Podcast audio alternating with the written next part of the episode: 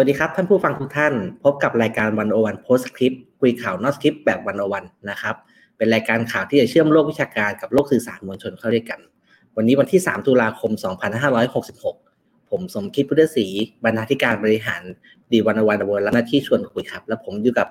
พี่วิสุทธิ์คมวัชรพงศ์แล้วก็อาจารย์สิริพรรณนกสวนสวัสดีสวัสดีทั้งสองคนครับสวัสดีครับสวัสดีทุกท่านครับสวัสดีค่ะครับพี่ครับสุทธิ์สวัสดีครับสวัสดีคครัรับบเดิมเดิมทีเราเอ่อมีนัดเจอกันตัวเป็นๆนะครับ แต่ว่าเอ่อครับ วันวันนี้ฝนก็ถล่มหนักแบบอ่าโอ้มืดฟ้ามัวดินครับ แล้วก็มีข่าวเอ่อข่าวน่าเศร้าด้วยนะครับ ก็คือมีเหตุการณ์ยิงที่พารากอนนะครับ ก็ทำให้การจราจรติดขัดนิดนึงนะครับก็ดูข่าวแล้วก็ เอ่อก็เสียใจกับกับผู้สูญเสียครับพี่วิสุทธ์แล้วก็ครับแล้วก็รู้สึกเสียใจด้วยกับ กับผู้ก่อเหตุที่เป็นเด็ก14ปี เราก็ไม่รู้ว่าเกิดอะไรขึ้นตอนนี้ อืม แล้วก็ต้องเอ่อแสดงความเสียใจกับผู้ที่สูญเสียทุกคนด้วยนะครับ อืมก็ก็ยากทีนี้ เอ่อก็อยากชวนคุยครับ วันนี้เป็นก็คุณเราชวนคุยวิเคราะห์ข่าวการเมืองเหมือนเดิม ก็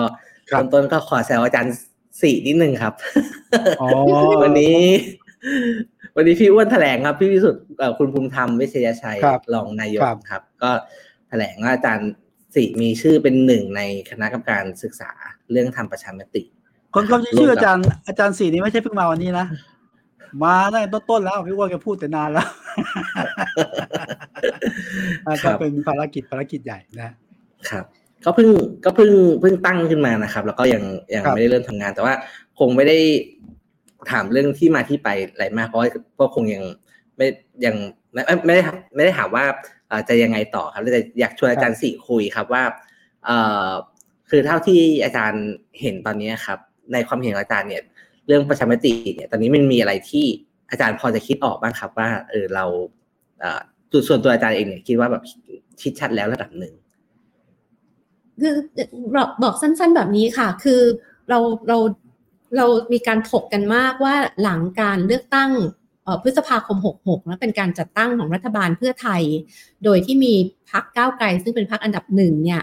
ไม่ได้จัดตั้งรัฐบาลใช่ไหมคะแล้วพรรคครับเพื่อไทยมาผสมเอ่อมาร่วมรัฐบาล ร่วมจัดตั้งรัฐบาลกับพรรคพลังประชารัฐพรรครวมไทยสร้างชาติพรรคอื่น ๆ ที่เคยอยู่ในค่ายของของพรรคที่เคยสนับสนุน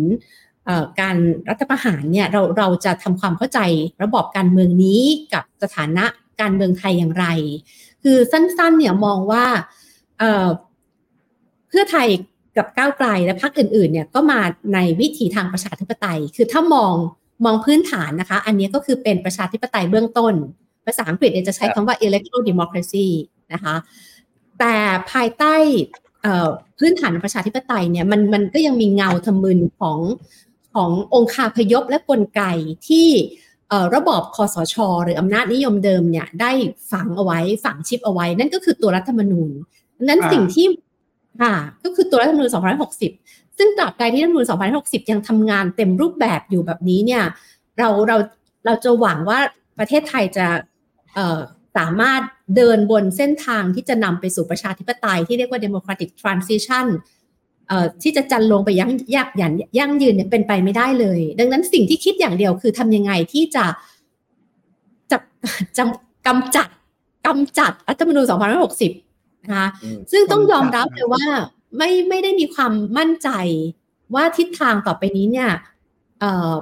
คณะกรรมการชุดนี้จะเดินไปทางใด เพราะว่ายังไม่ได้คุยกันในรายละเอียดนะคะแต่แต่แต่ถ้ามองก็ค่อนข้างจะเชื่ออยากจะเชื่อแล้วกันว่าเอ่อเพื่อไทยไม่สามารถบิดพริ้วคำสัญญานี้ได้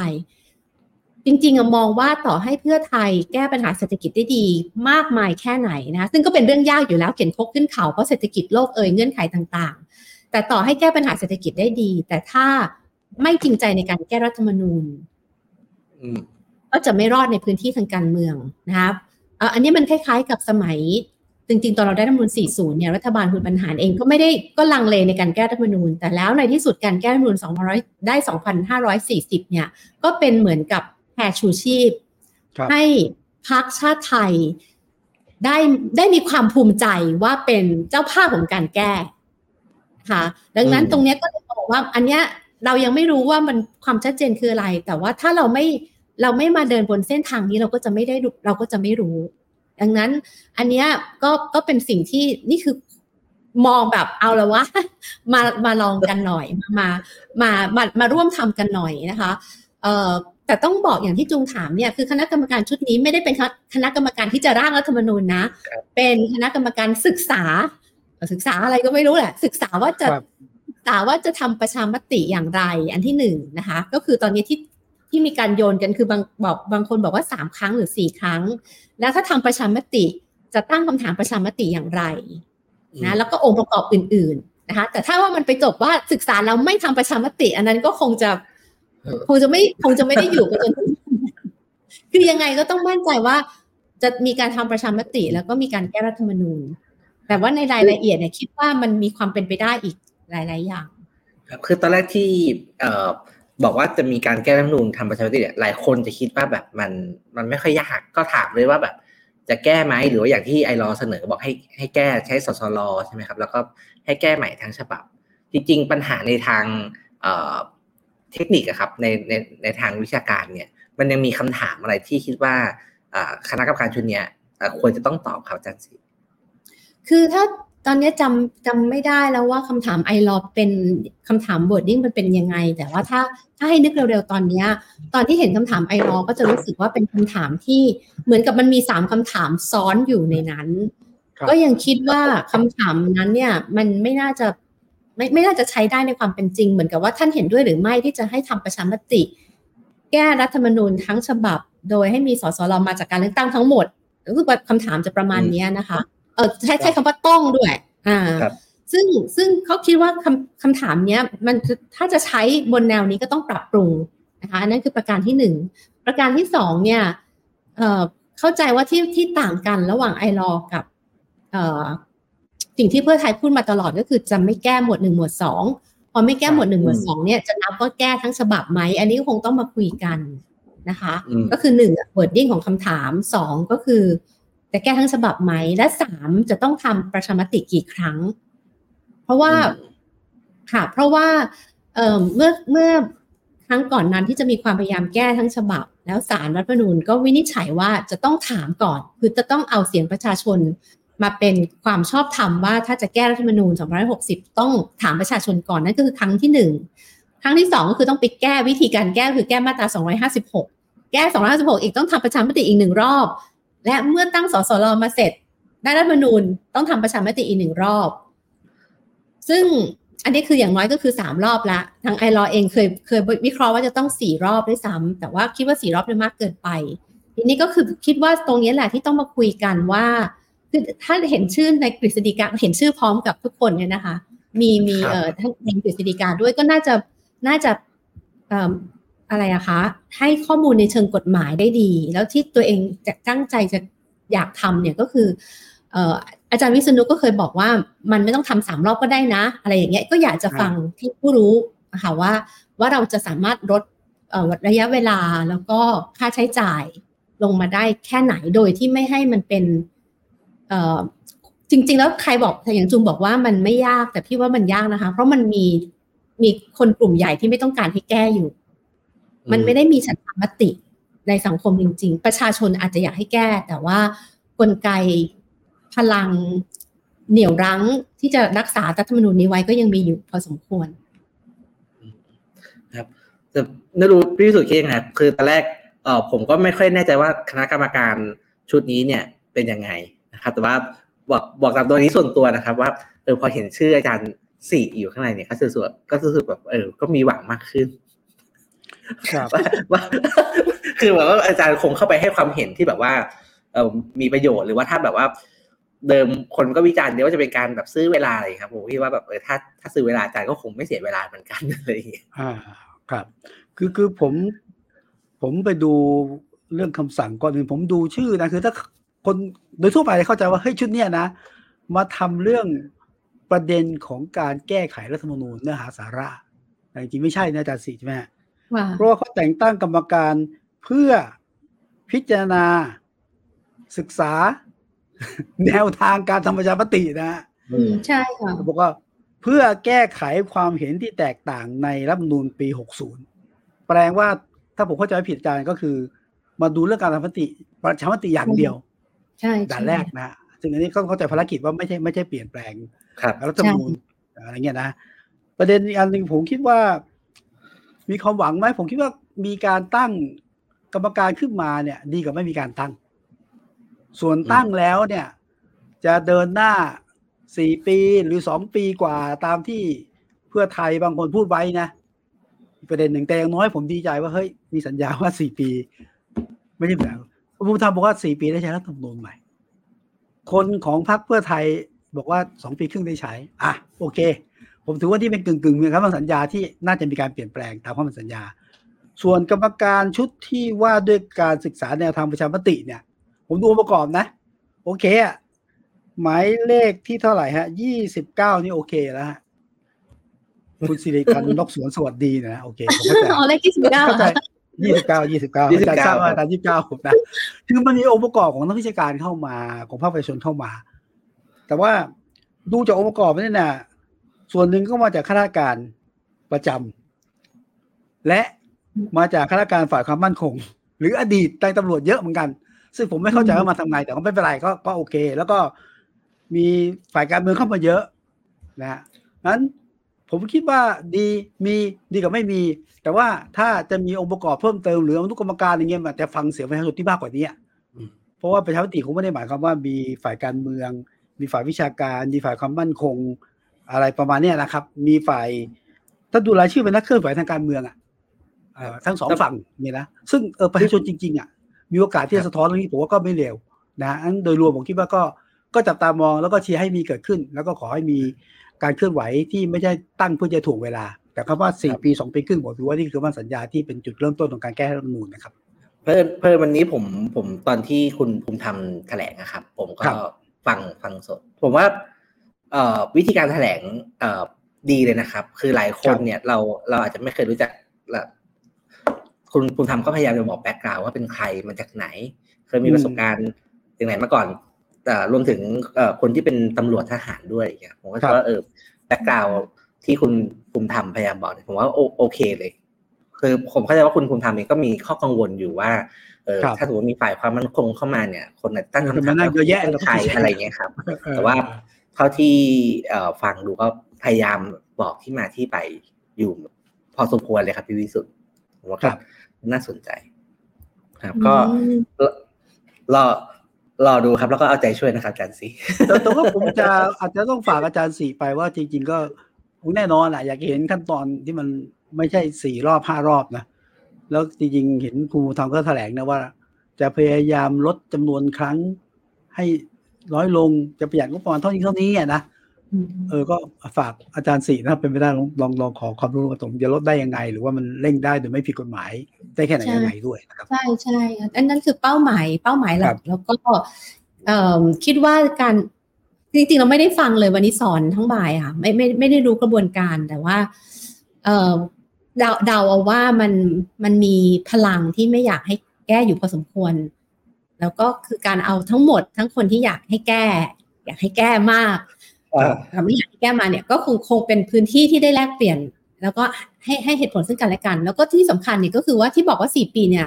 คืออาจจะมองได้ว่าโอเค เพื่อไทยอยู่ยาวได้ไหมแต่ว่ายังไงรัฐธรรมนูญเนี่ยอย่างน้อยต้องเสร็จสามปีนะคะ เพราะมันใช้เวลาทำกฎหมายลูกอีกเป็นปีอืมอ่าอ่าครับค่ะอันนี้อันนี้อันนี้เอ่อคุณภูมิธรรมก็บอกไว้เหมือนกันครับ ว่าสี่ปีที่คุณภูมิธรรมบอกเนี่ย รวมกฎหมายลูกด้วย ค่ะอืมก็คือเพราะประเด็นเอ่อประเด็นที่คุยกับ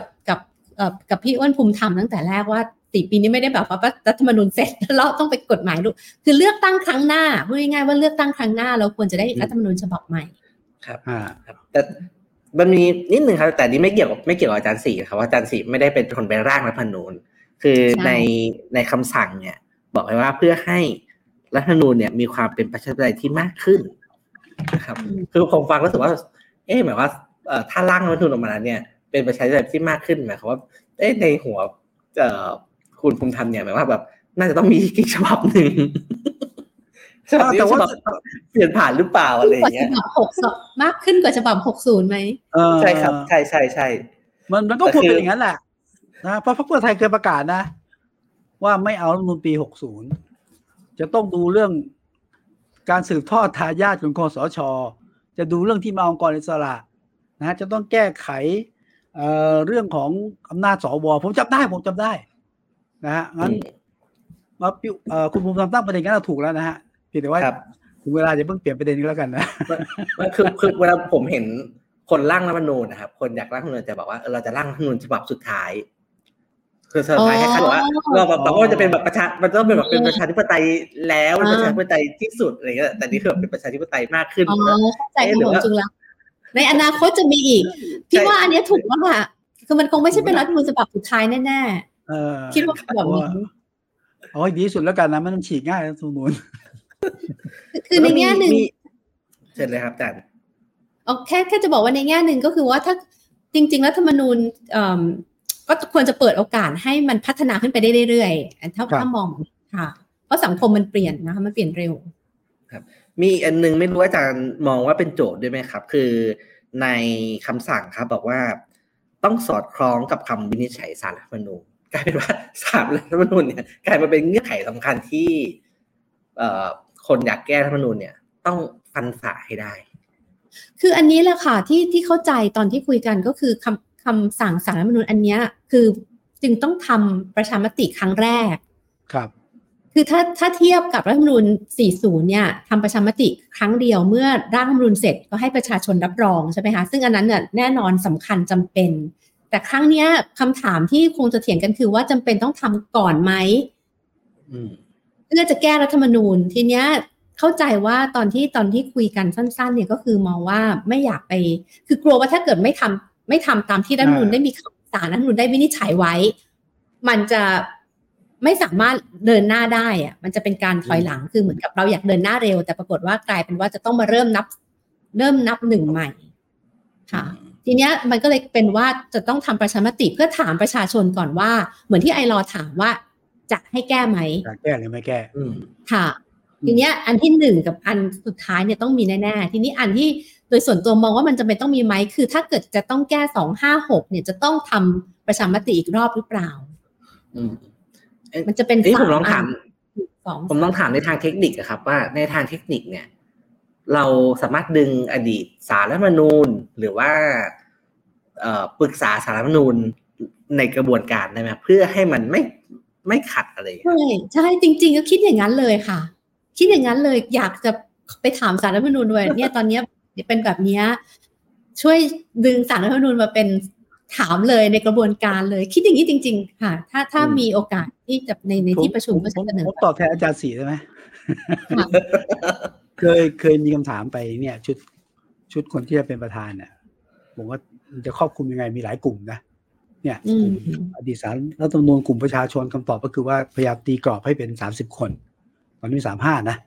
แต่ว่าโอเค ถ้าจะมีความจำเป็นต้อง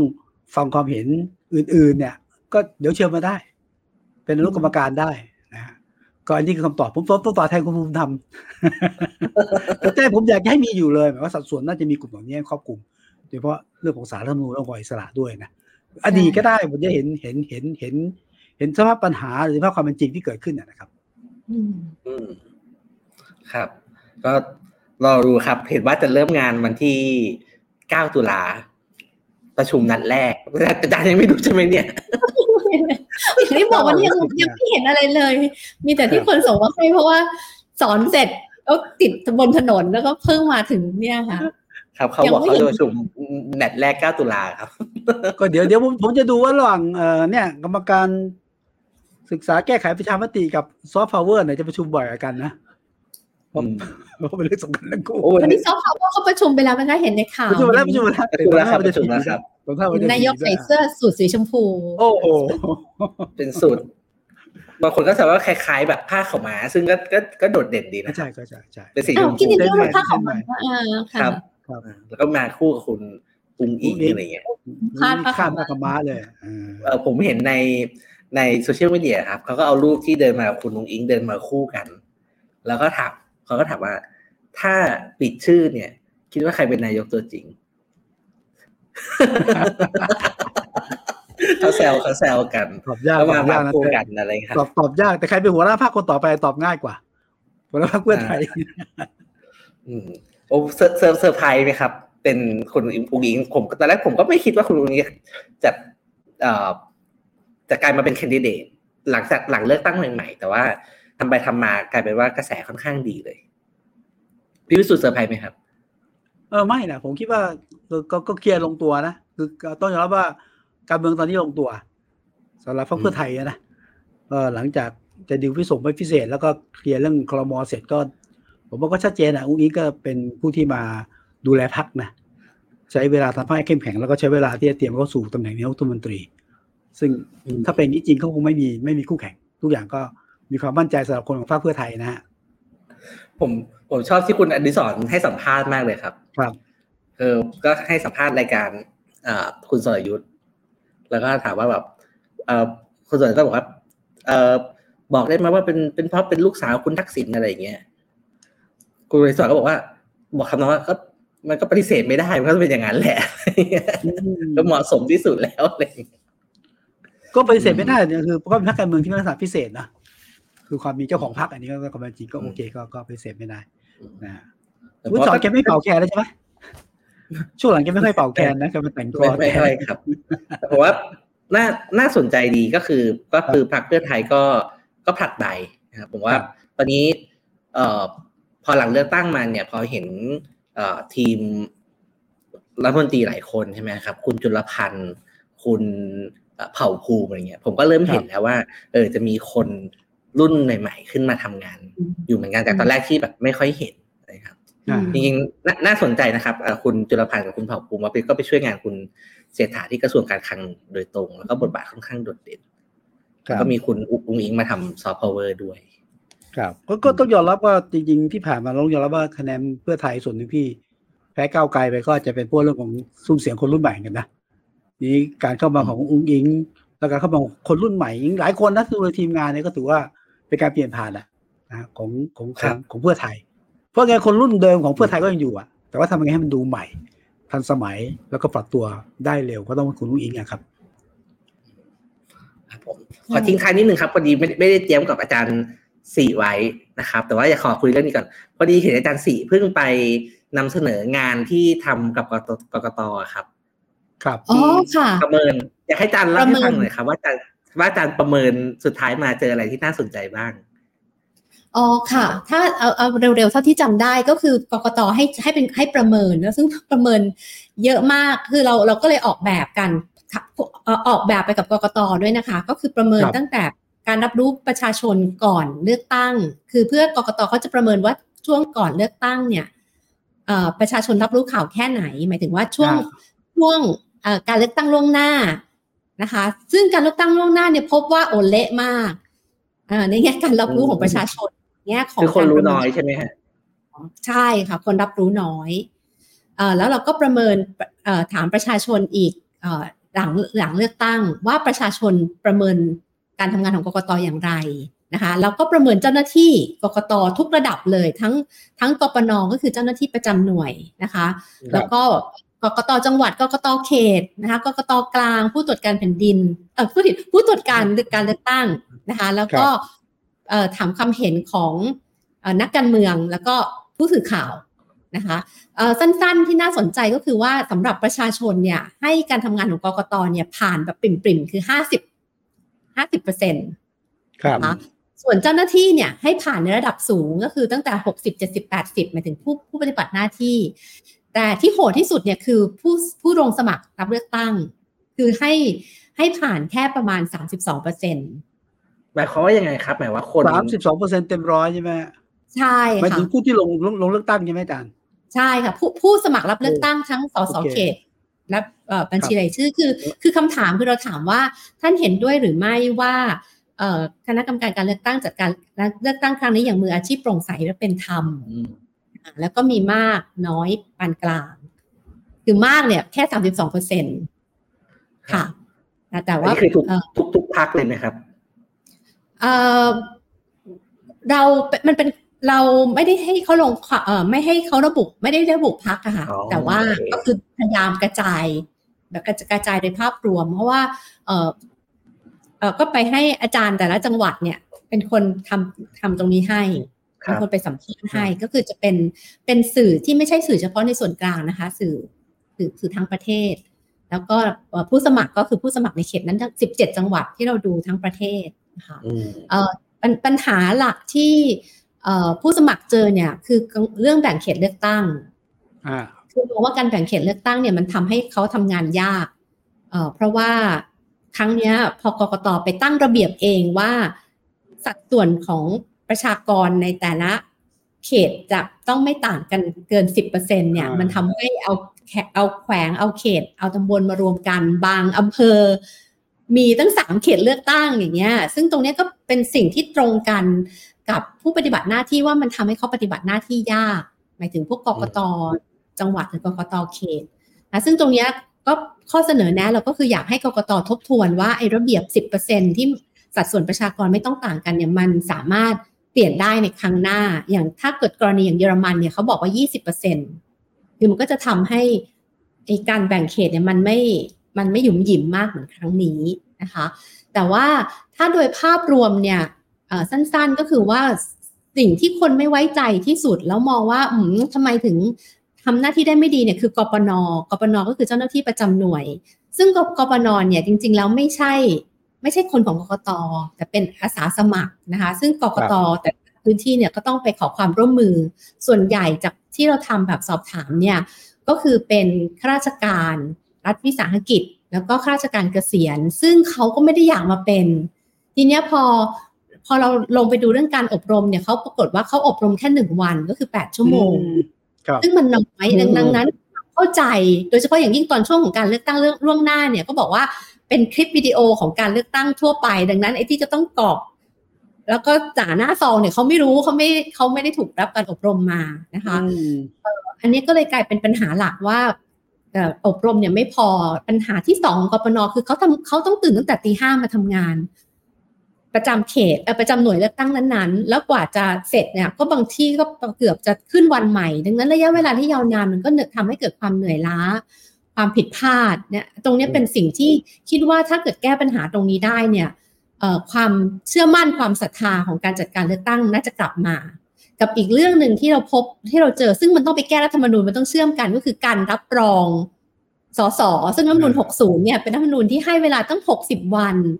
ไอ้ช่วงสุญญากาศของการยังไม่ได้รับรองเกิดการต่อรองในการจัดตั้งรัฐบาลเนี่ยอันนี้เป็นปัญหาหลัก ซึ่งตรงเนี้ย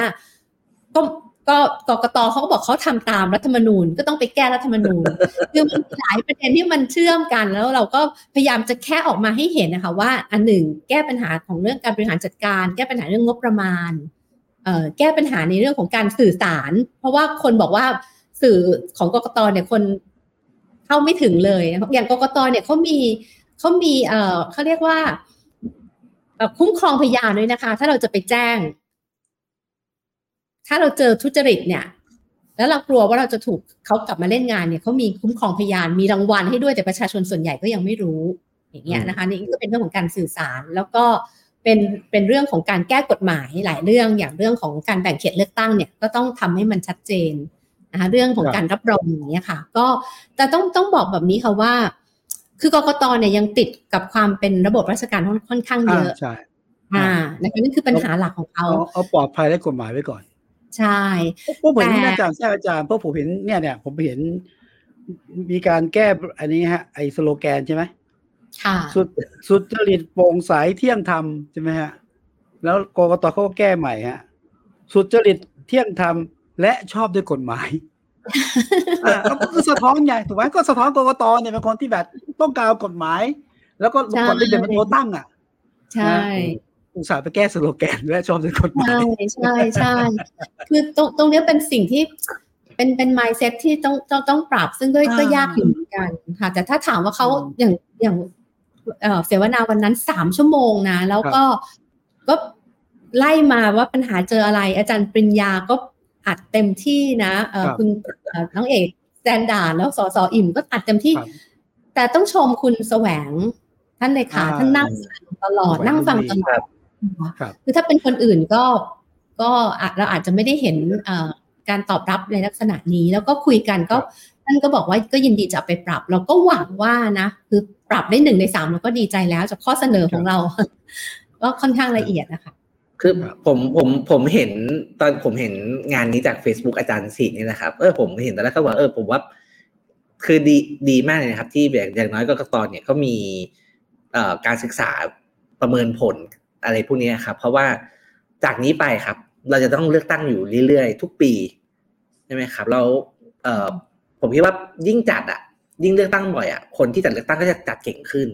แล้วผมว่าถ้าเขาทำพวกนี้เอาไปปรับเรื่อยๆเนี่ยเราก็จะได้การเลือกตั้งที่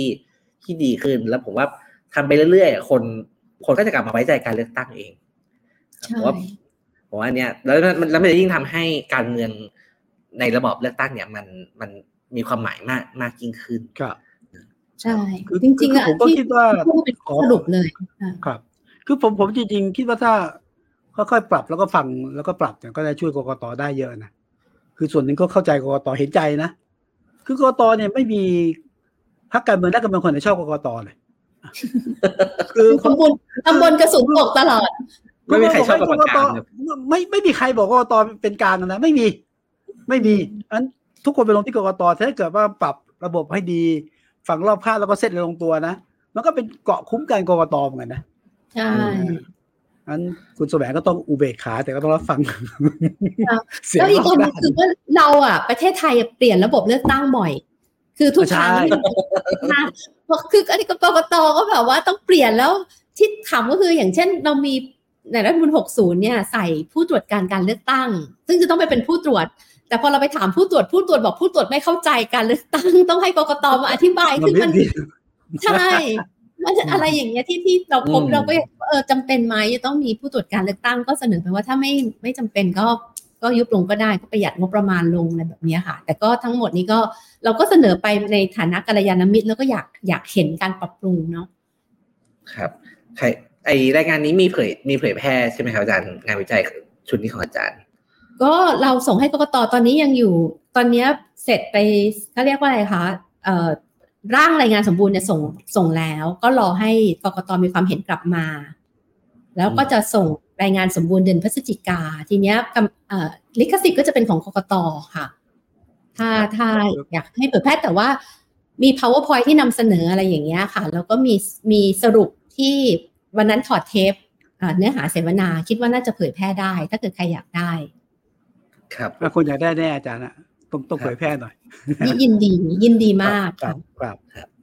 ครับแต่ว่ามีอีกหนึ่งเรื่องใหญ่ที่เอ่ออยากชวนพี่วิสุทธ์กับอาจารย์สิคุยครับ คือประมาณเดือนที่ผ่านมาเนี่ยผมคิดว่าเมืองไทยเนี่ย รันด้วยตำรวจมันหมายถึงข่าวนะครับในเชิงข่าวอืมตั้งแต่คดีกำนันกำนันนกใช่ไหมครับ ที่มีการยิงกัคนรับที่นครนครปฐมแล้วก็โหถ้าใครตามข่าวจะรู้สึกว่าแบบพล็อตเรื่องนี้มัน มันยิ่งกว่าหนังโอ้ยิ่งยิ่งหกนัว่างในฮ่องกงหนัครับพี่วิสุทธ์เออคือสร้างเป็นซีรีส์ได้อะครับเมื่อก่อนคนก็แซวกันว่า เอ่อประเทศไทยเนี่ยเขาไม่ค่อยมีซีรีส์คัดเอ่ออาชญากรรมดีๆ เพราะว่าเขาห้ามให้ตำรวจเป็นตัวร้ายใช่ไหมครับ ในในหนังตำรวจต้องเป็นพระเอกอย่างเดียวอืมครับแต่แต่ว่าเขาบอกว่าไม่ต้องสร้างหนังหรอกว่าดูดูของจริงนี่แบบว่า สนุกกว่าเยอะนะครับ แล้วก็มาถึงเรื่อง เอ่อ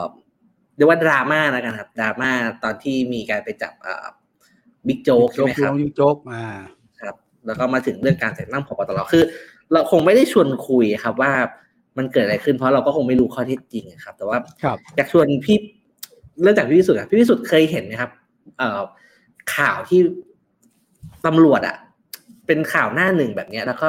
เหมือนกับข่าวการเมืองก็ไม่เกี่ยวกันเลย นายกก็มาเหมือนกับมา มาแล้วก็บอกเออเป็นเรื่องของตำรวจก็อะไรอย่างเงี้ยครับ ผมคือผมยังไม่ค่อยเข้าใจเท่าไหร่ว่าเอ่อตำรวจเนี่ยในฐานะกลไกรัฐหนึ่งเนี่ยกับฝ่ายการเมืองเนี่ยควรจะอยู่กันยังไงอะไรอย่างเงี้ยครับตอบคำถามแรกก่อนเคยเห็นไหมครับ ครับ ผมผมนี่อดีตใหม่ๆเนี่ยเป็นเป็นผู้สื่อข่าวอาชญากรรม ผมเป็นนักข่าวอาชญากรรมอยู่ประมาณสาสามโอ้ปีก็เขาเรียกผมว่าตำรวจเป็นนักข่าวโจรก็อะไรครับนักข่าวโจร เพราะตำรวจเป็นโจร เออนี่ผมไม่ได้พูด ผมไม่ได้พูดเล่นผมพูดจริง คือคนจะบอกว่าอืมอ้าวนักข่าวโจรนี่นะคือนักข่าวอาชญากรรมหนึ่งเจอ เจอเจอเจออาชญากรรมเจอโจรอะสองก็เจอออตำรวจที่เป็นโจรครับก็เจอนักข่าวโจรแต่แต่ผมคิดว่านั่นเป็นเป็นคำหยอกล้อซึ่งมันสะท้อนความเป็นจริงนะอันเรื่องนี้ไม่ใช่เรื่องใหม่ เอาอดีตก่อนเนี่ย ผมเคยเจอข่าวอย่างนี้แหละ เวลามีการแต่งตั้งโยกย้าย หรือคือจะตัดขาใครเนี่ยนะหรือจะไปเสียบแทนใครในสอนอไหนเนี่ย มันจะมีละบุกจับซ่อง จับการพนัน เออว่าสถานเริงรวมเกินเวลา มียาเสพติด อ่า ก็แป๊กเลยอะ คือคนที่ขึ้นขึ้นไม่ได้อะคนที่จะเสียบก็เสียบต่องั้นถ้าจำลองภาพเมื่อก่อนนะ กับสิ่งที่เกิดขึ้นนะ ที่ที่เกิดขึ้นมาไม่กี่วันนะภาพเดียวกันเพียงแต่ว่าภาพที่เกิดขึ้น เอาล่าสุดอย่างบิ๊กโจ๊กเนี่ย มันเป็นภาพใหญ่ไงระดับประเทศไงงั้นไม่ว่าใครจะมองไงข้อเท็จจริงยังไงอีกเรื่องหนึ่งนะในคดีแต่ว่ามันก็ปฏิเสธไม่ได้ว่าสิ่งที่เกิดขึ้นกับทีมงานบิ๊กโจ๊กกับสิ่งที่เกิดขึ้นในวงการตำรวจเนี่ย มันก็โยงกับการแต่งตั้งโยกย้ายสับเปลี่ยนตำแหน่งที่เกิดขึ้นอะนั้นระบบระบบอุปถัมภ์และการเตะสกัด นะฮะด้วยเอาข้อมูลที่เป็นจริง มานำเสนอในช่วงที่ถูกกาลเทศะ มันก็เกิดอย่างนี้เกิดขึ้น งั้นไม่ได้สิ่งแปลกอันนี้ภาพใหญ่ อันที่สองคุณจุงถามว่า มันเกี่ยวกับการเมืองไหมผมว่าปฏิเสธไม่ได้ คือถ้ามองภาพใหญ่นะครับ เรื่องของตำรวจเนี่ย ปฏิเสธไม่ได้เรื่องอำนาจการเมืองนะคือจุดหลักอะไรเนี่ยผมคิดว่าตำรวจ หลักการก่อนนะตำรวจต้องใกล้ชิดประชาชน ตำรวจต้องเข้าถึงรากรัฐบริการทุกระดับ เห็นภาพตำรวจไหมอุ้มอุ้มประชาชนใช่ไหมเวลา เป็นภาพที่เป็นอยู่หน้าสำนักงานตำรวจแห่งชาติอืมแต่ด้วยความเป็นจริงเราเป็นเสพไม่ได้ว่าตำรวจแยกเด็ดขาดจากประชาชน และอยู่เหนือประชาชนด้วย นั้นว่าตำรวจห่างประชาชนเนี่ย มันก็ไม่ได้ใกล้ชิด อันที่สองเนี่ยคนที่แต่งตั้งตำรวจ คนที่ให้ให้คุณให้โทษตำรวจ คือข้างบนคือนักการเมือง โอเค เมื่อก่อนขึ้นอยู่กับนายกเมื่อก่อนขึ้นอยู่กับกระทรวงมหาดไทยใช่ไหมกระทรวงมหาดไทยคุมตำรวจก่อนตอนหลัก่องนแก้ก่อนบอกก่อนเออก็ตัดอิทธิพลกระทรวงมหาดไทยก็ขึ้นอยู่กับนายกรัฐมนตรีนายกรัฐมนตรีก็มักจะตั้งรองนายกฝ่ายความมั่นคง ขึ้นมาอืมนะฮะแล้วก็ปฏิเสธไม่ได้ว่าแทนที่จะแก้ปัญหาเรื่องเฮ้ยตำรวจการเมืองเข้าไปแทรกแซงตำรวจก็ยิ่ง ยิ่งให้รองนายกที่มาจากนักการเมือง ก็ยิ่งทำให้เกิดการเมืองวิ่งเต้นโยกย้าย แล้วก็มีการซื้อขายแลกเปลี่ยนผลประโยชน์มากมายนั้นก็ก็เป็นภาพที่ผมผมคิดว่าถ้าไม่มีทางสกัดกั้นเรื่องการเมืองที่เข้ามายุ่งกับตำรวจนะฮะปัญหานี้แก้ไม่ตกฉะนั้นคนที่จะให้คุณให้โทษกับตำรวจ พิจารณาความดีความชอบให้คะแนนไม่เกี่ยวกับประชาชนเลย เกี่ยวกับตำรวจตำรวจก็ต้องขึ้นกับนักการเมืองอืมมันมันมันก็เป็นเป็นโครงใหญ่ อย่างเงี้ยสภาพเกิดขึ้นมันก็สะท้อนปัญหาเดิมๆฮะบวกกับตำรวจ ผมคิดว่าเราตำรวจเนี่ยมันใหญ่แล้วมันจนแบบบางทีไม่เกี่ยวกับตำรวจนะอาจารย์เนาะท่องเที่ยวเมื่อก่อนมีดับเพลิงนะท่องเที่ยว เออเอ๊ะเดี๋ยวนี้ผมไม่แน่ใจตำรวจตำรวจรถไฟ ผมไม่แน่ใจจริงว่าว่าว่าว่าแยกออกมาแล้วยังมันมีหลายตำรวจหลายหน่วยงานที่ไม่เกี่ยวกับตำรวจอะ แต่ว่ามันต้องอยู่ เพราะว่ามันเป็นเรื่องโครงสร้างเรื่องอำนาจเรื่องอะไรเงี้ยนะมันถ้าถ้ามันมันไม่แก้ไม่ปฏิรูปมันก็ไม่มีทางจะดีขึ้นอะอันนี้ก็โยงถึงเรื่องรัฐธรรมนูญด้วยเรื่องการปฏิรูปด้วยที่ต้องเกิดขึ้น หรือทำมาหลายทีแล้วไม่ไม่ไม่ work กันนะครับอืมแล้วอยากชวนถามอาจารย์สิบ้างครับ คือเวลาผมมองเนี่ย ผมจะรู้สึกว่าเหมือนกับว่า เอ่อระบบรัฐ เนี่ย มันมีชีวิตของมันเอง โดยครับที่ฝ่ายการเมืองเนี่ย คุณเศรษฐาเข้าไปเป็นนายกคนใหม่เหมือนจะมีอำนาจในการแต่งตั้งใช่ไหมครับ แต่เอาเข้าจริงก็เหมือนกับไม่ได้ทำอะไรมากครับคือเหมือนมานั่งเป็นเป็นประธานเฉยๆแล้วก็ให้ชีวิตเนี้ยมันรันของมันไปเองนะครับเลยไม่แน่ใจว่าในทางเอ่อในทางรัฐศาสตร์เนี่ย ระยะห่างระหว่างการฝ่ายการเมืองกับข้าราชการประจำแบบตำรวจนี้มันควรจะเป็นยังไงครับอาจารย์ คือเรื่องนี้มันถ้าจะให้พูดรากของมันเนี่ยคือ อย่างหนึ่งก็คือว่าตัวโครงสร้างอำนาจของตำรวจเนี่ย มันในสังคมไทยมันเยอะจริง ๆ มันเยอะเพราะว่ามันรวมศูนย์ คนขึ้นมาเป็นผบตรเป็นรองผบตรสายลงมาเนี่ย มันอำนาจมันเยอะมาก ซึ่งถ้าถ้ามองตรงเนี้ยจริง ๆ แล้วมองว่ากรณีที่มันเกิดการแฉกันมาก่อนเนี่ย อาจจะไม่ใช่ ไม่ใช่เพื่อกำจัด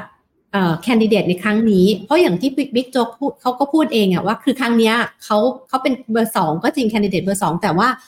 มันไม่ มันไม่ใช่การแข่งกันของเบอร์สองมั้มันคือการแข่งกันของอาวุโสเบอร์หนึ่งอาวุโสเบอร์สี่แต่มันเหมือนกับการแผ้วถางทางไว้ล่วงหน้า คือตัวส่วนตัวมองแบบนี้นะคะ เอ่อแต่ทีเนี้ยทั้งหมดเนี่ยมันก็คืออะไร มันคือ สองประการก็คือว่าภายใต้รัฐบาลคสชเก้าปีที่ผ่านมาเนี่ยมันทำให้อำนาจอำนาจของระบบราชการในทุกในทุกเอ่อองค์กรอะไม่ว่าจะเป็นตำรวจทหารระบบราชการตำหน่วยงานและต่าง ๆ เนี่ยมันผมมันคอนโซลิเดตอะคือแทนที่เราจะได้ประชาธิปไตยที่มันเข้มแข็งมันกลายเป็นระบบราชการที่มันเข้มแข็ง อย่างที่จุงใช้มันก็เลยมันเหมือนกับมันมีชีวิตของมันเองเอ่อฝ่ายการเมืองที่ที่ ที่เคยเป็นส่วนหนึ่งของขององค์คาพยพเนี้ย มันก็มันเหมือนกับเขาเคยเป็นส่วนหนึ่ง มันต่อกันติด นี่พอคุณเศรษฐามาซึ่งมาเหมือนกับเป็นเอเลี่ยนนอกนะ ก็คือมาก็เออมาดูว่า แล้วก็เพิ่งมาด้วยยังไม่เดือนเลยมั้ง ก็เอาก็คงต้องปล่อยให้ ไอ้วัฒนธรรมองค์กรแบบเดิมมันดันไปก่อนเพราะจะมาทำอะไรตอนนี้ก็คงไม่ได้อันนี้นะคะ แต่ไม่แน่ใจว่าในอนาคตมันจะเปลี่ยนได้ไหม ทีนี้ประเด็นที่สองก็คือว่า ถ้าโครงสร้างมันยังเป็นแบบนี้มันก็คงจะเปลี่ยนยากจริง ๆ แล้วอะถ้าเกิดพูดถึงจริง ๆ ซึ่งมันก็คงทำยากมันก็คือต้องตัดตัดตอนองค์กรไม่ให้มันใหญ่เกินไปอย่างเช่นพบทพบตรใหญ่มาก เราตัดให้มันเป็นผบภาคอะไรอย่างนี้ได้ไหมเหมือนอย่างทำไมเราถึงมองว่าเตำรวจอเมริกาถึงไม่ได้ใหญ่มากขนาดนั้น ก็เพราะว่ามันก็มี LAPD NYPD ใช่ไหมคะฟลอริดาพีดีแล้วมันก็ไม่ได้มีแบบศูนย์กลางที่อยู่ตรงกลางอะ่ะ แล้วคุณก็แยกเอ่อ ตำรวจที่ที่ดูเอ่อมรดัฐรวมกันเป็น FBI ไปอย่างเงี้ย ซึ่งอันนี้มันก็เหมือนกับอยากจะได้การกระจายอำนาจนั่นแหละ แต่ว่าเอ่อแต่ว่าก็คงเป็นโจทย์ที่ที่เราต้องมองในในระยะยาวอะไม่ไม่ขอความรู้อาจารย์สี่ค่ะอยากขอความรู้อาจารย์สี่ด้วยเพราะเห็นเห็นผมเห็นคนเล่าให้ฟังว่า จริง ๆ เรื่องยศตำแหน่งก็สำคัญใช่ไหมพลตำรวจเอกพันตำรวจเอกมันมีอำนาจเนาะเห็นว่าที่เมืองนอกเขาไม่มียศเลยฮะแล้วก็เอกชนก็เป็นตำรวจได้ พอความไม่มียศ ไม่มีระดับชั้นเนี่ย มันก็กลายเป็นบุคคลที่ไม่ได้เหนือคนอื่นอะ แล้วเอกชนก็เป็นตำรวจได้ งานบางงานที่ไม่ต้องใช้ตำรวจก็ได้ มันก็ทำให้แบบเฮ้ยมันใกล้ชิดประชาชนมากขึ้น แล้วการแต่งตั้งโยกย้ายก็ไม่ต้องไปรวมศูนย์มากขึ้นอันนี้อันนี้ผมผมเห็นผมฟังเขาเล่ามานะอาจารย์ที่ที่ต่างประเทศก็เป็นอย่างนี้ด้วยป่ะในบางประเทศในบางประเทศมันต้องแยกเป็นประเทศประเทศไปแต่อย่างอเมริกาอย่างเงี้ยค่ะ พอตำแหน่งสูงสุดเนี่ย chief staff ของตำรวจเนี่ยมันมาจากการเลือกตั้ง ซึ่งมันก็ไม่ใช่ดีนะมันก็ไม่ใช่จะดีนะคะเออ มันก็กลายเป็นปัญหาอีกแบบหนึ่งเหมือนกัน อันนี้แหละค่ะ มันมันก็มันมาจากการเลือกตั้งนี่มาจากการเลือกตั้งของตำรวจด้วยกันเองหรือของของไม่ไม่ของประชาชนของประชาชนอ๋อเหรอครับเพิ่งรู้เลย ใช่ คือ chief staff เนี่ย เราถึงเห็นว่าก็ก็คือเขาก็ต้องลงแข่งขันในในมรรัฐนะ ไม่ใช่ในระดับประเทศนะคะ มันก็จะเป็นในในพื้นที่นั้นของเขาไป ดังนั้นจริงๆแล้วทุกการเลือกตั้งที่เราเห็นน่ะ ทุกการเลือกตั้งประธานดีอะมันก็จะมีตำแหน่งพวกนี้อยู่ด้วยแล้วแล้วชีฟสตาฟของที่ของอเมริกันครับ ต้องเป็นตำรวจได้ไหมครับ หรือจะเป็นใครก็ได้ส่วนใหญ่ไม่จำเป็นต้องเป็นตำรวจเลย ถ้าคือถ้าเราดูอ่าก็คือมาทำเหมือนกับเป็นบริหารน่ะ บริหารกรมบริหารกรมตำรวจกองตำรวจนะมันไม่ใช่กรมใหญ่นะคะ ในในในมลรัฐนั้นซึ่งมันก็คือ ดังนั้นมันก็จะเป็นการเปลี่ยนทุกสี่ปี แล้วก็คือเป็นเหมือนกับคุณ อันนี้ในแง่หนึ่งก็คือมันต้องตอบสนองประชาชน เพราะประชาชนเป็นคนเลือกใช่ไหมคะมันก็ accountable อ่า ถ้ามองในแง่นี้ แต่ถ้ามองแบบสังคมไทยก็คือมองว่า เอ่อคุณก็ซื้อเสียงมา คุณก็ใช้อำนาจอิทธิพล เราก็มีแนวโน้มที่จะไว้ใจอะไรครับ ความชำนาญเฉพาะด้าน expertise ของคนที่ไต่มาจากสายการบังคับบัญชามากกว่า แต่สองของอเมริกาคือเขามองว่าตำแหน่งสูงๆเหล่านี้ คุณต้องมาจากประชาชนครับค่ะ คือเขาก็จะตัดตอนไม่ให้ ไม่ให้ระบบราชการเนี่ยมันโตแล้วมันงอกรากแต่แต่ที่จันสี่เล่าให้ฟังเมื่อกี้ครับ ที่บอกว่าส่วนหนึ่งก็เป็นเพราะระบอบคอสชที่อยู่มาเก้าปี ก็มีมีส่วนใช่ไหมครับคือผมไปคุยกับเพื่อนที่เป็นตำรวจ นะครับเขาเราไปขอก็ไม่เขาไปขอความรู้เขาเนี่ยเขาบอกว่าปัญหาหนึ่งคือตอนนั้นที่คุยกันคือคุยกันในบริบทของคดีกำนันกำนันนกนะครับเขาเขาบอกว่าปัญหาหนึ่งที่เขาเจอเนี่ยก็คือว่า พอระบอบอำนาจมันอยู่มานานเนี่ย มันจะมีคนที่เป็นโบรกเกอร์หมายความคือถ้าจะวิ่งวิ่งเต้น ไม่ว่าจะเป็นเรื่องอะไรส่วนใหญ่ก็เป็นเรื่องตำแหน่งใช่ไหมครับมันจะครับมันจะเป็นคนเดิม คือพออำนาจมันอยู่นานๆเนี่ยมันมันมันจะเป็นคนเดิมทำให้มันฝังรากลึกแต่ว่าอืมเขาว่าเทียบกับ ยุคก่อนคอสชเนี่ย พอการเมืองมันเปลี่ยนทีโบรกเกอร์มันก็เปลี่ยนหน้าไป ไม่ใช่ไม่มีนะครับ มีแต่ว่าโบรกเกอร์ที่คอยวิ่งวิ่งหาตำแหน่งให้เนี่ยมันเปลี่ยนหน้าไป มันก็ทำให้ระบอบมันไม่ได้แข็งแรงขนาดเนี้ยตอนนี้พออยู่มาเก้าปีเนี่ยมันมันใช่มันลึกมากแล้วก็ไม่รู้ว่าใครเป็นคนของใครอะไรอย่างเงี้ยครับแต่ว่านี่ก็เป็นปัญหาหนึ่งทำให้จริงๆตำรวจรุ่นเนี่ยครับ อายุประมาณเท่าๆกันเนี่ย ก็ ก็อึดอัดเหมือนกันต้องทำอะไรไม่ไม่ค่อยได้มาก อยากจะขึ้นตำแหน่งก็ต้องวิ่งหาเงินเลยครับใช่ใช่จริงๆจูงถามว่าการเมือง ผมมองเรื่องตำรวจกับการเมืองเนี่ยจริงๆแยกกันไม่ออกนะคือถ้าเราดูย้อนไปเนี่ยการแต่งตั้งผบตรแต่ละยุคเนี่ย ไม่มีผบตรคนใดที่อยู่ยาวนานครบสี่ปีนะพอการเมืองมาก็เปลี่ยนเปลี่ยนก็แยกโยกย้ายปฏิเสธไม่ได้ต่างกับทหารนะทหารยังแบบเอ่อ การไปแตะต้องในทหารนี่ยากเหมือนกันที่จะอยู่นานหน่อยก็มีใครอะ มีคุณจักรทิพย์ใช่ไหมแล้วก็ช่วงหลังมาก่อนหนั้านนั้นเปลี่ยนบ่อยอืมการเมืองเปลี่ยนทุกคนเปลี่ยนอะนะซึ่งซึ่งเนี่ยคือวัฒนธรรมของตำรวจมันก็เปิดช่องตามที่เราคุยอาจารย์เสียคือช่องให้การเมืองเข้ามาเยอะ ไม่ใช่เข้ามาเยอะคือต้องต้องพึ่งการเมืองอยู่แล้วล่ะอืม เออมันก็เลยยากจะไปเสธ แต่ว่าขณะที่คอสชเข้ามาก็ไม่ได้แปลว่าการเมืองไม่ได้แทรกนะเพียงแต่ว่าพอคอสชเข้ามาเนี่ยแปดปีเก้าปีคอสชเนี่ยปึ๊กปึ๊กก็คือว่าตำรวจต้องยอมจำนวนต้องยอมเมื่อก่อนต้องยอมนะแล้วคือมันช่องเชื่อมทากังนได้การก้าวมันรู้อะเออช่องทางก็มันรู้อะต้องแบบเงี้ยมันไม่หลากหลายอะใช่ไหมฮะเออครัมันบก็สร้างฐานแบบระบบรวมศูนย์อีกแบบหนึ่งนะนี่ต้องดูว่าคุณเศรษฐามาเที่ยวเนี่ยจะจะจะ จะขยับจะปรับจะเปลี่ยนได้ไหมโอเค คุณเศรษฐาจะมาแบบมือธุรกิจอะนะมาเพื่อแก้ปัญหาเศรษฐกิจนะแต่ว่าเรื่องนี้แกไม่ช่ำชอง แต่ไม่ช่ำชองแกต้องพิสูจน์ว่าแกแกทำได้อะยิ่งถ้าคมแบบเศรษฐกิจแล้วก็บอกอีกแบบหนึ่งนะเพราะว่าตอนนี้คนก็เริ่มตั้งข้อสงสัยหรือตั้งข้อหานิดหน่อยซึ่งคุณคุณเศรษฐาก็ต้องพิสูจน์แหละว่าไอ้แต่งตั้งโยกย้ายรอบเนี่ย ไม่ใช่แกไม่รู้นะคือแกไม่เคยรู้แหละแต่ว่าที่ที่มีการขยับสับเปลี่ยนนี่ก็ก็มีคนช่วยกำกับให้ไงนะอันนี้ก็ต้อง แต่ผมมีความหวังกับ คนที่มาจากการเลือกตั้งและมาจากภาคเอกชน แล้วถ้าแสดงศักยภาพไปเห็นว่าเฮ้ยจริงๆคุณเศรษฐาผมว่าแกก็รู้เรื่องพวกเนี้ยนะต้องกล้าที่จะยกเครื่องการเรียนปฏิรูปหรือปฏิปนอมระดับหนึ่งผมว่ามันก็มีการเปลี่ยนแปลงอะนี่พยายามมองแบบมองแบบอืมมีความหวังนะฮะ มีความหวังอยู่นะฮะครับแต่ก็แต่แต่ผมอย่างหวังได้ป่ะขอโทษทีผมคิดว่าเนี่ยอย่างกรณีบิ๊กโจ๊กเนี่ย ผมผมไม่มองเรื่องคดีนะแต่มันก็สะท้อนว่าไงฮะสะท้อนว่า เออมีการเกี่ยวพันและธุรกิจสีเทากับตำรวจจริงใช่ไหมมีการใช้กลไกของตำรวจในการที่จะเเปิดช่องทางให้คนในวงการเนี่ย หากินได้ มีการใช้กฎหมายไปบังคับผู้ต้องหานะฮะเพื่อเปิดช่องทางให้มีการพนันเนี่ยได้ มีอันนี้เรื่องจริงดันคนมีการให้เงินสื่อมวลชนสองแบบนะ เลี้ยงดู ค่าน้ำมันค่ารถกับมีบัญชีม้าผ่านสื่อมวลชน ผ่านกลไกตำรวจ นี่คือสิ่งที่เกิดขึ้นอืมผมกลัวอย่างเดียวก็กลัวว่าพอทำท่าจะจบ พอจบเรื่องเหล่านี้มันจบ ซึ่งผมไม่อยากให้เรื่องนี้จบ ผมไม่ได้พูดถึงตัวบุคคลนะหมายถึงว่าระบบความไม่ชอบมาพากลตำรวจมีอยู่จริง ระบบอืมการให้สวยมีอยู่จริง ระบบการเลี้ยงดูสื่อ โดยใช้ธุรกิจผิดกฎหมายมีอยู่จริงอัน นายกหรือพบตรคนใหม่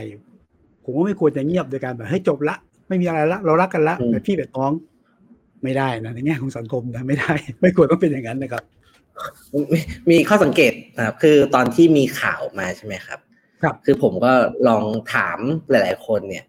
ที่เพิ่งตามข่าวคือคือทุกคนแต่แบบตามข่าวตำรวจเหมือนตามซีรีส์อะครับผมถามคนที่ตามซีรีส์ตำรวจว่า คิดว่าข่าวที่ออกมาเนี่ย จริงไหม ส่วนใหญ่นะครับ คือเขาก็เข้าใจอยู่ว่าแบบว่าเป็นยังเป็นแค่ผู้ต้องหาอะไรเงี้ย แต่ทุกคนเนี่ยไม่มีใครคิดว่าไม่จริงเลยอะถูกถูกคือคือในแง่ในแง่ของความความเชื่อถือที่มีต่อตำรวจอะไรอย่างเงี้ยครับ คือทุกคนแบบว่าแทบจะมีสมมติฐานเลยว่าแบบว่ายังไงตำรวจเนี่ย ก็คือมีเนี่ยมีเรื่องผิดกฎหมายอยู่ในองค์กรแน่ๆนะครับ อยู่ที่ว่าจะเป็นใครยังไงเลยคือไม่มีใครตั้งคำถามเรื่องนี้เลยว่าครับเอ๊ะหรือว่าจะถูกเล่นงานไม่จริงอะไรเงี้ย ครับ แล้วแล้วขออนุญาตอย่างอย่างผมอยู่วงการสื่อนะเมื่อก่อนมันมีนะเรื่อง โอเค เลี้ยงดู อาจจะปูเสือด้วย อันนี้ก็ร้ายแรงพอนะปรากฏว่ามันก็มีการบอกว่า เอ๊ะสื่อเนี่ย ไปรับดีลรับธุรกิจหรือรับสวยกับทางธุรกิจผิดกฎหมายอะแต่ว่ารอบนี้มันชัดเจนไงชัดกระทั่งมันมีสิบราย สังกัดไหนบ้าง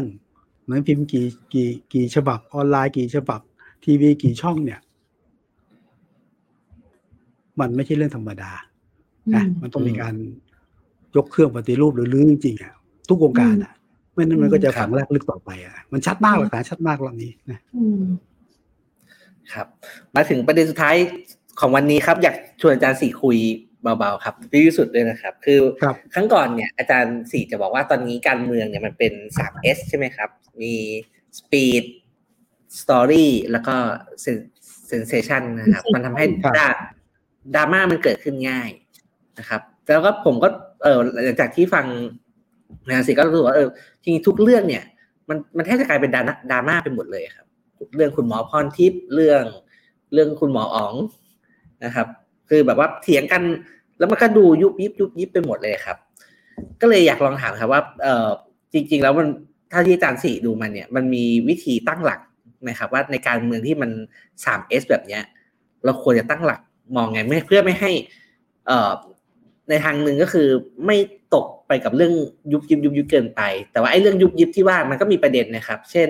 เรื่องหมอพันทิพย์มันก็เถียงกันได้ใช่ไหมครับว่าเอ่อเอ่อ มีสิทธิ์ไปไล่คุณหมอหรือเปล่า หรือว่าเรื่องหมออองเนี่ยมันก็คุยกันได้ว่า มันถูกต้องตามหลักประชาธิปไตยไหมครับ แต่ว่าในทางหนึ่งก็แบบ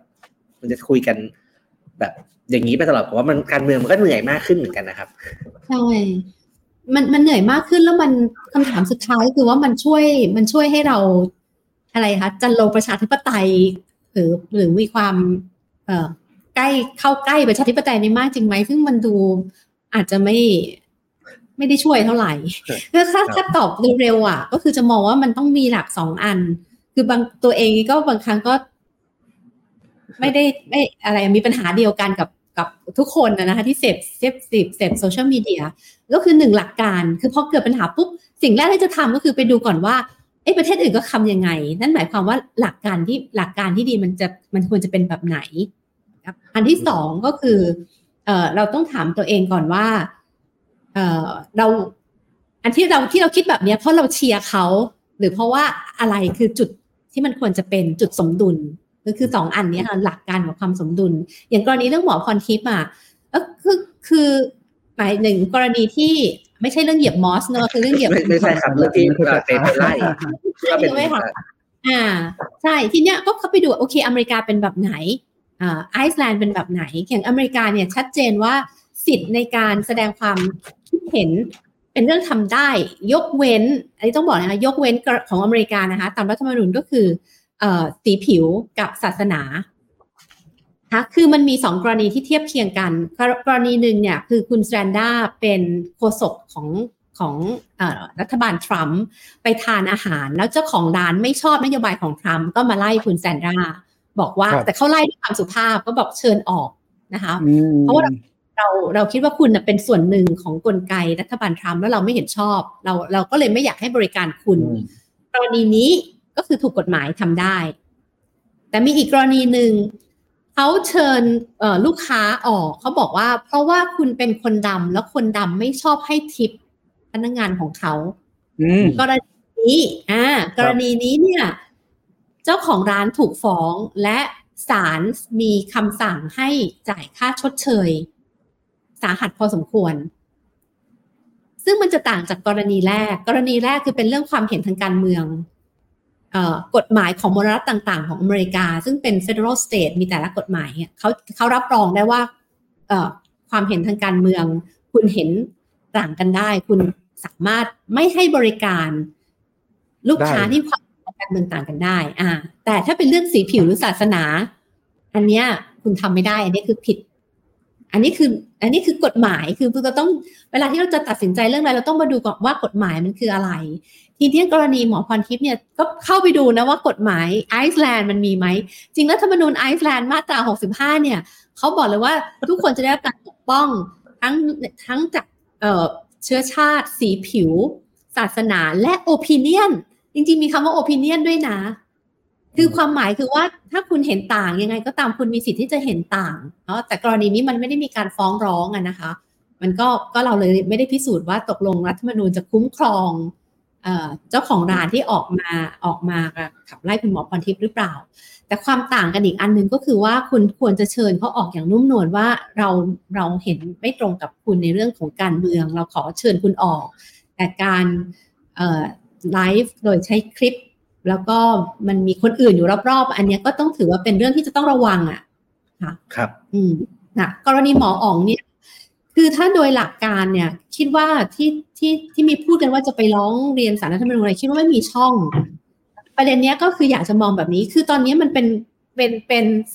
สสพักเพื่อไทยสองคนขออนุญาตไม่เอ่ยนามเดี๋ยวเขาฟ้องเหมือนกัน แต่จะเห็นว่าเพื่อไทยยังไม่ได้มีจุดยืนนี้นะว่าเพื่อไทยจะฟ้อง ซึ่งตรงนี้เป็น เป็นสิ่งที่สำคัญมากอย่างที่บอกว่า เรายังเชื่อว่าเพื่อไทยมาโดยกระบวนการในระบอบประชาธิปไตยที่มาจากการเลือกตั้ง ซึ่งไม่ได้ใช้ไม่ได้ใช้กลไกองค์คาพยพอะไร ที่จะไปกำจัดคู่แข่ง แต่ถ้าเพื่อไทยในฐานะพรรคการเมือง จะฟ้องยุบพักไม่ว่าจะเป็นพักก้าวไกลหรือพักใดก็ตาม อันนี้ต้องถือว่าเพื่อไทยถ้าทำแบบนั้นนะคะก้าวก้าวข้ามและก้าวข้ามความเป็นประชาธิปไตยไปใช้กลไก ของระบอบอำนาจนิยมละ คือคำถามใหญ่เรื่องนี้อยากจะฝากไว้ว่า จุดไหนที่เรามองว่ามันเป็นจุดสิ้นสุดของระบอบอำนาจนิยม จุดไหนที่จุดเริ่มจุดเริ่มต้นก็คือคุณใช้องค์คาพยพของระบอบอำนาจนิยมนั้นมาเป็นเครื่องมือในการกำจัดคู่แข่งอันนั้นแหละ อันนั้นแหละคือจะจุดเป็นจุดแตกหัก แล้วก็เป็นจุดแตกหักด้วย แต่ตอนนี้ก็ยังเชื่อว่าเพื่อไทยไม่ได้ไม่ได้คิดแบบนั้น เพียงแต่ว่าก็จะมี สสบางท่านน่ะ ที่เหมือนกับ หา มันมันเป็นเกมการเมืองแบบหนึ่งครับ อืม แต่ว่าโดยพักเป็นบท เป็นบทที่ต้องเล่นเป็นบทเป็นบทเป็นบทใช่แต่ว่าโดยพักเนี่ยจะต้องจะต้องหนักแน่น ไม่ว่าจริงๆ ไม่จำเป็นต้องเป็นเพื่อไทยนะคะ รวมไทยสร้างชาติพลังประชารัฐประชาธิปัตย์อะไรใดก็ตาม คุณเป็นพักการเมือง คุณต้องไม่ใช้กลไกของระบอบอำนาจนิยม ที่ใส่เอาไว้ในรัฐธรรมนูญไปทำลายคู่แข่งทางการเมือง ตรงนั้นน่ะจะเป็นจุดที่ทำให้ คุณหมดสภาพของการเป็นพักในระบอบประชาธิปไตยทันที ผมว่าตอบแทนอาจารย์สีได้ฮะคือตกลงเพื่อไทยล่าสุดก็คือ ไม่ฟ้องและไม่เอาเรื่องเข้าสภาพวกเก่งว่าคล้ายๆแบบเดี๋ยวพวกมากลากไปนะแต่ว่าจะใช้กลไกองค์กรอิสระ เช่น สารรัฐธรรมนูญอะไรเงี้ยนะในการฟ้องหรือพิจารณาเรื่องจริยธรรมต่อสารที่เกี่ยวข้องอะ อันนี้ถือ อันนี้ถือว่าถือว่าบทบาทของการเมือง โดยเฉพาะฝั่งรัฐบาลนี่ถือว่าใช้ได้ไหมรือว่ามีจุดสมดุลพอไหมคือสำหรับสิบพักการเมืองจะต้องไม่ไม่ไปยื่นฟ้องพักอื่นเพื่อยุบพักคือการยุบพักการยุบพักใช่การยุบพักการเมืองเป็นเรื่อง เป็นเรื่องที่ไม่ควรเกิดขึ้น ยกเว้นว่าพักการเมืองนั้นทำลายระบอบประชาธิปไตย แต่ไม่ใช่ยื่นเพราะว่าผิดจริยธรรม ยื่นเพราะเรื่องยุบยับนี่อันนี้ถ้าเกิดการเมืองข้ามเส้นเส้นนั้นเนี่ยมันก็จะกลายเป็นก็จะหาจุด หาจุดอ่อนจุดเล็กจุดน้อยมายุบพักพักการเมืองจะต้องพร้อมที่จะแข่งขันกับพักอื่น โดยโดยโดยโดยกลไกของของการแข่งขันให้ประชาชนตัดสินไม่ใช่ไม่จะต้องไม่ใช้องค์องค์คาพยพอื่น ๆ ที่ใส่เข้ามาโดยระบอบอำนาจนิยม ไม่ว่าจะเป็นสารรัฐธรรมนูญคล้ายไม่คล้ายกลุ่มนักร้องใช่ไหมครับ ถ้าไปใช้วิธีการแบบนั้นถ้าแบบมีช่องไป ยอมไปอะไรเงี้ยคือก็ไม่ควรไม่ไม่ไม่ควรทำแบบก็คือข้ามเส้นไป ใช่ต้องไม่ข้ามเส้น อันนี้เป็นเป็นสิ่งที่พักการเมืองจะต้องจะต้องยืนหยัดถึงแม้อาจจะเห็นว่าโอเค อาจจะทำครับเออไม่ไม่ตรงอะไรคะไม่ไม่ไม่ตรงเป็นไม้เป็นทัดนัก แต่ว่าครับพักการเมืองจะต้องจะต้องหนักแน่นที่จะไม่เข้าไปใช้กลไกนี้ไปยุบพัก เขาไม่ว่าจะโดยกลไกสารรัฐธรรมนูญองค์กรอิสระก็ตามนะคะ ถ้าคนอื่นจะก็ต้องทำไปแต่พรรคการเมืองจะต้องไม่เข้ามาใช้กลไกเหล่านี้ เพื่อกำจัดคู่แข่งสิคิดว่าอันนั้นน่ะคือจุดจุดบอกว่าคุณจะเป็นพรรคประชาธิปไตยหรือคุณเป็นพรรคอำนาจนิยมชัดเจนชัดเจนแล้วก็จริงๆชอบผู้ดำเนินรายการนะคุณจูงบอกว่าถ้าเกิดใช้วิธีนี้นะมันจะลดเกรดลงมาเป็นนักร้อง ใช่ร่วมกันเมืองซึ่งมันไม่โอ้เป็นพรรคการเมืองอะถูกไหมฮะนี่ไม่ได้เชียร์ข้างใครแต่ว่าเห็นด้วยนะว่ามันใช้วิธีการยุบพรรคใช้กลไกต่างๆมาขยับมันก็ไม่แฟร์เท่าไหร่ใช่คุณต้องไม่ใช้ซึ่งซึ่งสิก็จะจะรอฟังเหมือนกันคือคือทราบแบบว่าโอเค เพื่อไทยไม่ไม่ไม่ใช้อะไรนะใช้กเสียลงไกทางสภา แต่ว่าจะใช้แต่องว่าค์กรจะอิสระยื่นฟ้องเนี่ย ซึ่งสิก็ยังคิดว่าเพื่อไทยก็ไม่ยื่นหรอกเพียงแต่ว่ามีอืมมีสองท่านน่ะ ที่พูดขึ้นมา อันนี้ก็ต้องแยกออกมาเหมือนกัน แล้วพรรคก็อาจจะต้องคุมสมาชิก หรือสสของพรรคให้ให้ให้อยู่ในคันลองของประชาธิปไตย ผมผมว่าในทางหนึ่งผมคิดว่าเป็นบทอะครับเพราะคนที่จะมาพูดก็จะเป็นคนเดิม แต่ว่าอืมด้วยท่าทีแบบเนี้ยจะเป็นจะเป็นคนเดิมใช่ไหมจะจะพูดตลอดแต่ว่าเอ่อย้อนกลับไปเรื่องที่เราคุยกันตอนต้นนิดนึงว่า ถ้าคุณอุงอิงเป็นเป็นหัวหน้าพรรคอะไรเงี้ยผมก็จะเห็นภาพใหม่ แล้วถ้าคุณทีมเนี่ยได้กลับมาเป็นหัวหน้าพรรคก้าวไกลนะครับ ผมว่าจะเห็นท่าทีที่ เป็นมิตรกันมากขึ้นอะ ของของทั้งสองพรรคเพราะผมยังไม่เคยเห็นสองคนเนี้ยซัดกันอะ ตรงๆ แต่อืมแต่แต่พูดถึงกันด้วยท่าทีที่ถ้อยทีถ้อยอาศัยตลอด อาจจะเพราะส่วนตัวเขาก็รู้จักกันอยู่แล้วด้วย แล้วก็ในแง่ภาพลักษณ์เองผมว่าทั้งสองคนก็จะไม่เล่นการเมืองแบบที่แบบไปอัดอัดกันหนักๆแล้วก็บัฟกันอะไรอย่างเงี้ยครับผมว่าก็รอดูเหมือนกันว่าถ้าถ้าคุณอิงขึ้นเป็น หัวหน้าพักแล้วถ้าคุณหวังว่าคุณทิมจะได้กลับมาเนี่ย ก็อาจจะได้เห็นอ่าการเมืองไทยอีกอีกอีก step หนึ่งต่อไปที่มันจะเปลี่ยนแปลงอะไรอย่างเงี้ยครับครับใช่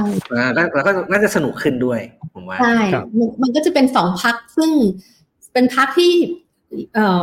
ยึดมั่นในแต่ยึดมั่นไหมก็คือใช้ครรลองประชาธิปไตยแล้วก็แข่งกันอ่าบนระนาบที่เท่ากันเป็นกลไกที่เท่าเอ่อเทียมจะถามขอความรู้อาจารย์เสียสิไอ้เรื่องกรณี ใช้กลไกกระบวนการทางองค์กรอิสระศาลรัฐธรรมนูญเนี่ยนะถ้าสสไม่ท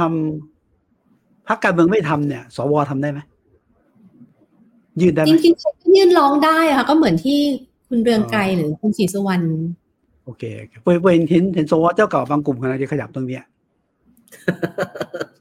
แต่คิดว่าคงไม่เป็นไรนะเพราะเขาไม่ได้มาจากการเลือกตั้งไงถ้าถ้าถ้าถามสิเนี่ยก็คือมันมีสองช่องใช่ไหมคะ ก็คือเอ่อครับพรบเอ่อพรบพักการเมืองครับเอ่อ ซึ่งสิคิดว่ามันก็ไม่ไม่เข้าข่ายอะคือหมายความว่าเออจะไปฟ้องว่าการขับ ซึ่งต้องใช้สามเสียงสามในสี่ของพักอย่างเงี้ย ซึ่งคือครับถ้ามองถ้าถ้าจะใช้แบบนี้ปุ๊บก็ต้องไปเทียบเคียงกับกรณีคุณธรรมนัทที่ออกมาจากธรรมนัสพลังประชารัฐอ่าอ่าซึ่งอันนั้นก็ก็ก็ก็ไม่เป็นไรใช่ไหมคะแล้วส่วนเรื่องอีกอีกอันหนึ่งก็คือเรื่องจริยธรรมตามรัฐธรรมนูญเนี่ยเอ่อจริยธรรมเนี่ยมันต้องร้ายแรงมากเลยแต่การอืมการเอ่อขับหมออ๋อง ก็ อืมแล้วยังมันมันเหมือนกับงูจะต้องขยายความคำว่าผิดจริยธรรมรุนแรงที่ที่พักขับหมอออกมาเนี่ยสิคิดว่ามันมันจะจะจะลองยื่นก็ได้ แต่คิดว่าไม่ได้เข้ากฎหมายไม่ได้เปิดให้ทำได้ ขนาดนั้นเพียงแต่ว่ามันก็จะเป็นสีเทาๆอะถ้าครัให้บมผอมงรู้สึกว่ามันมันมันก็เป็นเกมนะหมายความว่าอ่าเหมือนคือเขาเขาเหมือนเขาก็สู้สู้สู้กันในเกมครับผมว่ามันก็ ในเมื่อกติกามันเป็นคล้ายๆแบบนี้ ก็ทำเท่าที่มันทำได้อะไรใช่ไหมมันก็จะตั้งแต่เกมชิงกันมาที่การเกมอะไรก็มันก็สู้กันบนบนฐานเกมแบบนี้มาตลอดอะไรอย่างเงี้ยครับใช่ครับแล้วรัฐธรรมนูญเนี่ยก็ประหลาดที่ไม่ให้พักฝ่ายค้านเป็นเอ่อประธานหรือรองรองประธานนะจริงๆรัฐธรรมนูญส่วนใหญ่ในระบอบประชาธิปไตยเขาจะไม่กำหนดแบบนี้ คือคุณเป็นฝ่ายค้านคุณก็สามารถเป็นหนึ่งในในประธานได้ แต่ว่าอันนี้ก็ต้องพูดจริง ๆ ก็เหมือนกับที่พูดตอนเพื่อไทยไปร่วมกับพัก